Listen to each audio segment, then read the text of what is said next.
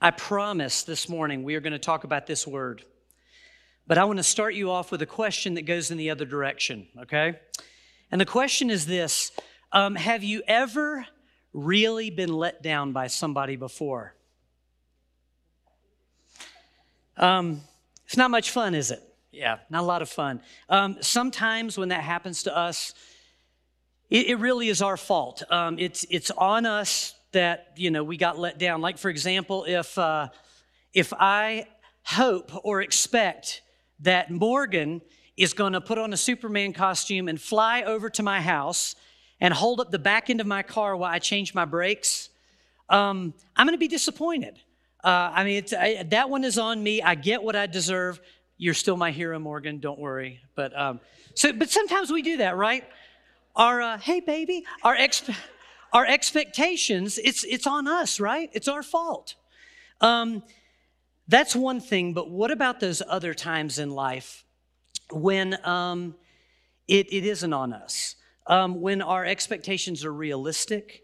uh, when what we expect or need is it's something that really matters and somebody has really promised to come through for us and they don't they drop the ball and and there we are and and, and in those times in those moments at at best we're disappointed sometimes we're devastated though i mean that that's that's what happens when expectations are crushed like that that is the world that jesus came into I think it's really important for us to understand that. Many of the people of God felt that way during this time. Now, wh- why did people feel this way? Well, they, they had an Old Testament full of promises about God's salvation, about God's restoration, you know, about a renewed life for the people of God and this incredible destiny and future.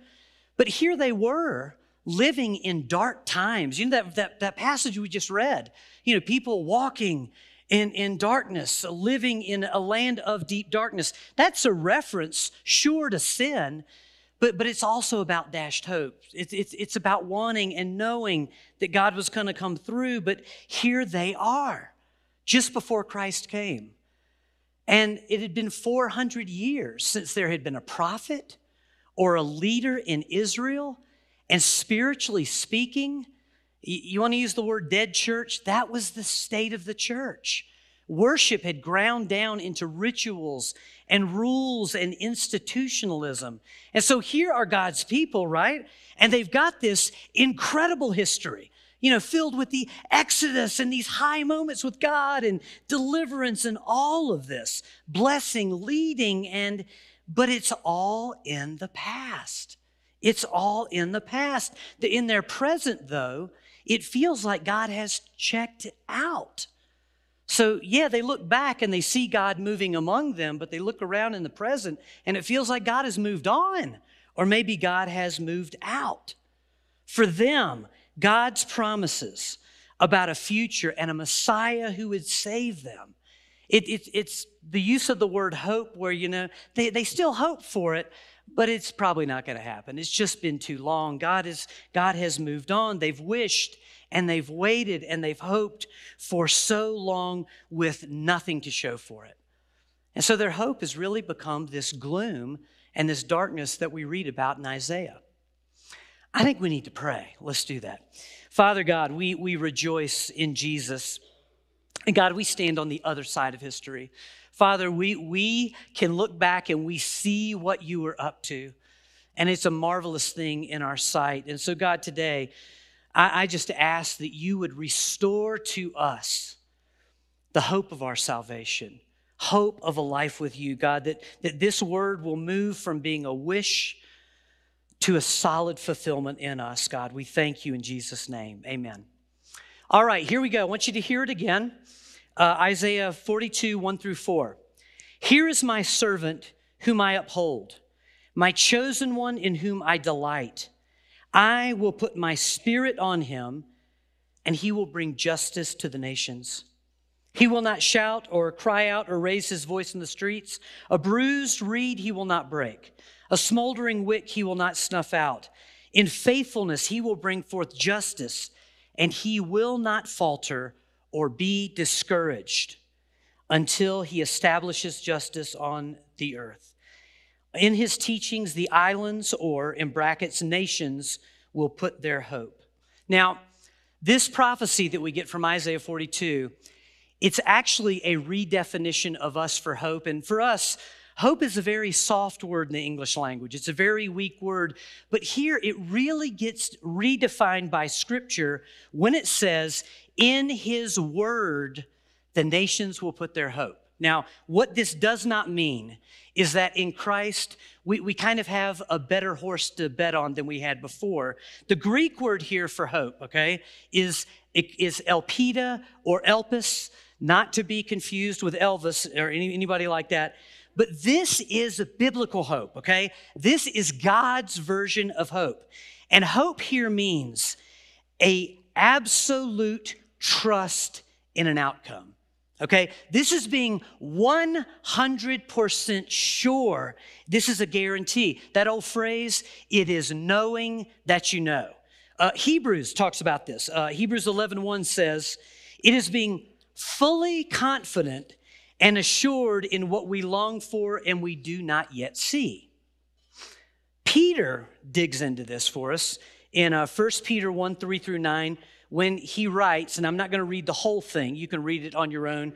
I'll read a clip of this, and it's a bit of a paraphrase. But Peter says, Praise be to God, the Father of our Lord Jesus Christ, who in his great mercy has given us new birth into a living hope through the resurrection of Jesus Christ from the dead, and into an inheritance that can never perish, spoil, or fade. Why? because it's kept in heaven for you. So, what Peter's saying to us is this He's saying, look, when Jesus was born into this world, his birth pointed to our new birth. Um, when Jesus came to us and lived among us and died for us and was resurrected for us, everyone who dares to call on him as Lord and Savior, we are born, reborn into a living hope. What does living hope mean? It means it is alive, it is real, it is like a stone, it is like concrete. And that's why the, the writer of Hebrews also writes this in 619. He says, We have this hope as an anchor for the soul, firm and secure. So again, hope in Christ, that's not a wish, that's not a pipe dream, that is not a daydream. We are anchored in Jesus Christ. And I'm going to talk to you more about an anchor in just a minute here. I also love here, Peter does something else here that's pretty clever. He brings up this idea of inheritance. And I love that Peter ties salvation into our inheritance. You know, one, one of the things that I don't think we do of enough in church, we don't talk enough about heaven. We don't talk enough about, about eternal life and what it's like in the church. Peter, though, does not make that mistake. He takes our inheritance and our salvation and he holds it up front and center that believing in Jesus Christ, it means life forever. It means a spiritual inheritance that the government can't tax, right? Nobody can steal it, take it away. It is ours. Have y'all ever known somebody uh, okay, I, need to qualify that. Have you ever known a regular person, meaning middle class person, who, so far the answer is yes, a middle class person who has um, an inheritance coming? They got a big inheritance coming. They might not know exactly how much, okay? They don't know when it's coming, but it changes their outlook. You ever know anybody like that? That they just don't sit around wringing their hands over their retirement. You know, they're, they're, they're not desperate over, over, you know, grief in, or debt in their life right now. They're not. Why? Because a fortune is coming their way and they know it. But see, not only do they not worry that much about the, the, the present, they also don't worry a whole lot, or the, the future, but they're not as worried in the present either. Um, Peter talks about this in verse 6. He says, In all of this, meaning your inheritance, your salvation, you greatly rejoice, though for a little while you may have had to suffer grief in all kinds of trials. What Peter's do, doing here is he's making the point that when our hope is in Jesus Christ, who has won the spiritual victory. Okay? He has conquered sin and death. And then we grasp that we are saved and, and we have a guaranteed incorruptible inheritance. It makes what happens down here a whole lot less scary. And you run into people like that. I remember, golly, the last election, okay? People were losing their minds. Oh my gosh, oh my gosh. You'd run into those Christians that would say, all right, look, I might not be, you know, wild about the candidate either, but you know what? I remember who's on the throne. I remember how the story ends. I know who I am. You know, what do they do? They go back to their salvation. And that's having that mindset of our salvation and our inheritance. And see, so for us, what we have with, with hope, it's incredible. We have a hope that is anchored in the past, okay? So it's anchored in the death and the resurrection of Jesus Christ, which, which already happens. That, that inheritance, it speaks to today. It absolutely speaks to today that all of this is temporary. All of this is fleeting. That, that what's going on right now, that is not how our story ends. And it points to the future, to life forever with God, where, as John writes in Revelation, there is no more death or mourning or crying or pain. Why? Because that old order that we're experiencing right now, that order is passing away. It's pretty good stuff, right? Okay, well, to further encourage you on this theme of hope, uh, placing our hope in Jesus Christ instead of paychecks and politics and whatever happens next, I want you to hear from the words of David, okay? This is King David in the Psalms. By the way, David is a man who prays his heart out in the Psalms. Listen to this prayer. Uh, this is Psalm 25, 1 and 2. He says, In you, Lord, my God, I put my trust or my hope. I trust in you. Do not let me be put to shame, nor let my enemies triumph over me. Okay, now David prays that, his first two verses, and after he says those words, it's as if suddenly a light goes on and he realizes he just messed up. He, he heard what he said and he remembers the truth, and then he says this in verse three No, wait a minute, Lord. No one who hopes in you, God, will ever be put to shame. That's telling you something about biblical hope. That is telling you something about what we have in Jesus Christ. And, folks, that is why every single Christmas season, we basically do the same thing. We remind ourselves of the story. You know, a whole lot happens in the course of a year, right? I mean, and there's a whole lot up for grabs, right? Well, we stop and we remember the story of Christ's birth for four straight weeks. And then on Christmas Eve, we remember Jesus' birth. We remember that the Son of God became one of us for 33 years, and He told us about God. He showed us the kingdom of it. He, he died for us. He calls us into this new life. And so we do that. And, and we also uh, re- remind ourselves of something else, and I love this. We remind ourselves every Christmas that Isaiah in chapter 9, verse 6, he wasn't just speaking to ancient believers, he was speaking to 21st century Christians when he said this For to us, and that us, that's all of us right now. That isn't a way back then us. For to us a child is born, to us a son is given, and he will be called our wonderful counselor, our mighty God, our everlasting Father, our Prince of Peace. And so, what I want to do today, okay, here's, here's what I want to ask you as we start to land the plane. I want to ask you, as I've asked myself all week, what is it that we are anchored to? What have we put our hope and our trust in? Is it people? Is it things? Is it outcomes? Or is it Jesus Christ? What or who, more specifically, are we anchored to? And let me tell you, as somebody who grew up boating, okay, my family had a sailboat and we had a motorboat. Uh, I, I, boated uh, the intercoastal waterway of North Carolina for years of my life. The deal with my parents was if I finished my homework, I could take the boat out. You never saw a kid finish his homework so fast in your life. But, but I did that, and I remember one time specifically, I, uh, I got my friends together for a camping trip. So we loaded up the boat and uh, we went over to Masonboro Island, which is an island right, you know, really right across the, the waterway from my house. So we went over there. We got our fishing gear out, our camping gear. We had our surfboards. We were just going to do it all. And uh, so we spent the night, had a great time. The next morning, I came back out to the boat just to check on it because you do that. And guess what? It wasn't there. Do you know why it wasn't there? I anchored in a sandy bay. And, and, and, and I know the water, okay? And I'm thinking, well, you know, there's no real current here. Yeah, but there is a tide, Steve. There's a tide that goes out and comes in. So I get there and the boat's not there.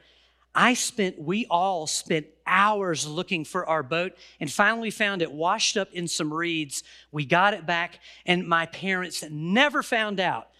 That's, except for my mother who's watching this right now and she's going, I knew it, I knew it. But it, it, it matters. It matters so much what, what we are anchored to. And what happened to my boat is a little word, it's called adrift. Okay, that's why I tell that story.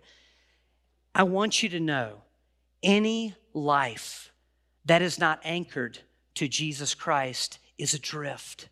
It doesn't matter how much fun you're having right now. It doesn't matter how much money you're making, you know. None of that matters. Life apart from Jesus Christ is a life adrift. And adrift is no way to live this life. And adrift will certainly not get us into the next life. Brothers and sisters, Jesus Christ is the one and the only. And I want to, I want to bring you up, uh, uh, bring up another little phrase. I almost forgot this one. Uh, in Isaiah 42 4, there's a, there's a key phrase there, and it says this about Jesus He will not falter or be discouraged. And what that means is that there is nothing, nothing that will stand in the way of Jesus Christ reaching the cross. There is nothing that will discourage or keep him from being the Lord of your life. You're absolutely your salvation when you call on Him. And see, going back to the beginning of the sermon, that's what the ancient world found out. You know, in the beginning, they're all walking around in gloom and darkness, and Lord, where are you? But wow, did God come through for them in Jesus Christ. And He came through for us in the same way by sending Jesus Christ, our living hope, who, by the way, Peter also calls the hope of glory. Let me pray for us. Father God, what you have done for us is marvelous. Father, the intricacy, the beauty of this whole mission, the mission of Jesus Christ, the love that he demonstrated.